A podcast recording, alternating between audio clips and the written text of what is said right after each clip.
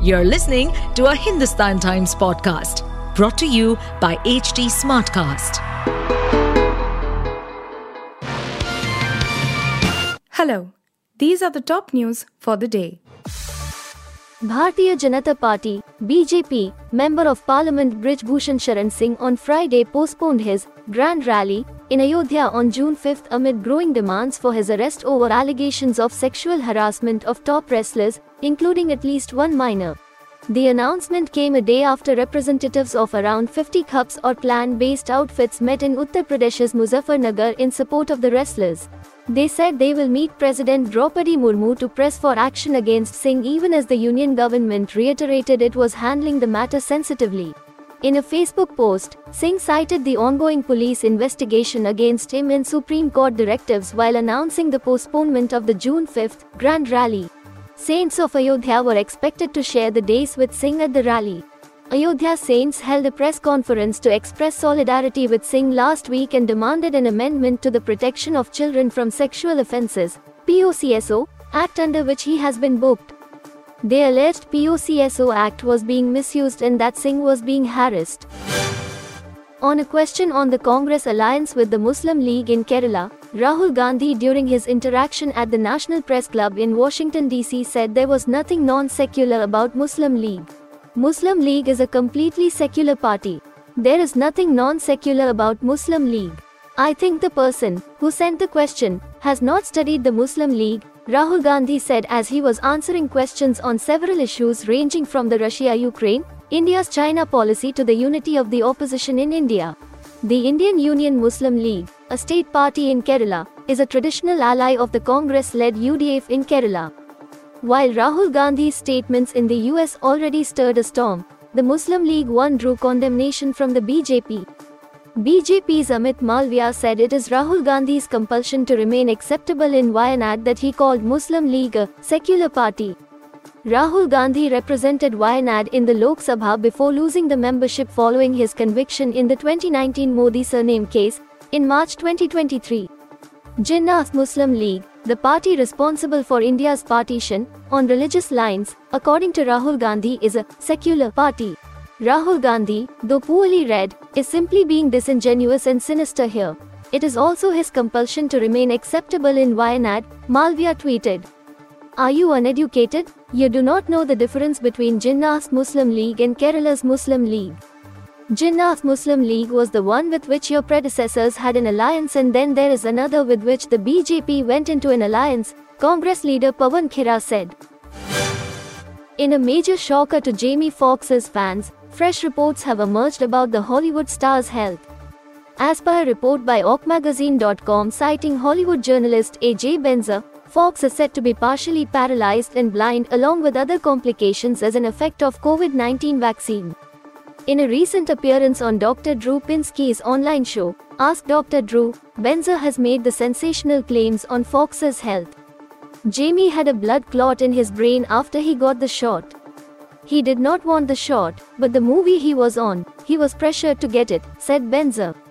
The blood clot in the brain caused him at that point to be partially paralyzed and blind, alleged Benza, referencing a source having first hand knowledge of Foxx's hospitalization.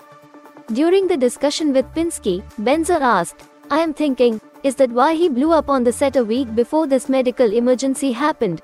Is that why he fired three or four people because he had had it with these mandates? The horrific details about Foxx's health are being reported amid claims by his family about the Django Unchained actor's recovery. On Friday, May 12, Foxx's daughter Karin had shared, sad to see how the media runs wild. My dad has been out of the hospital for weeks, recuperating. In fact, he was playing pickleball yesterday. Thanks for everyone's prayers and support. We have an exciting work announcement coming next week too. The Law Commission of India has recommended the retention of the 153 year old colonial law on sedition in India, emphasizing that repealing the legal provision can have serious adverse ramifications for the security and integrity of the country. Instead, the Commission favored amending Section 124A of the Indian Penal Code or IPC, sedition law, so as to bring about more clarity in the interpretation, understanding, and usage of the provision. According to the commission, headed by former Karnataka High Court Chief Justice Ritu Raj Avasthi, Section 124A should be amended to align it with the Supreme Court's 1962 verdict in the Kedarnath case, which underlined that the presence of a pernicious tendency to incite violence is a precondition to invoke the sedition clause and that the penal provision cannot be used to stifle free speech.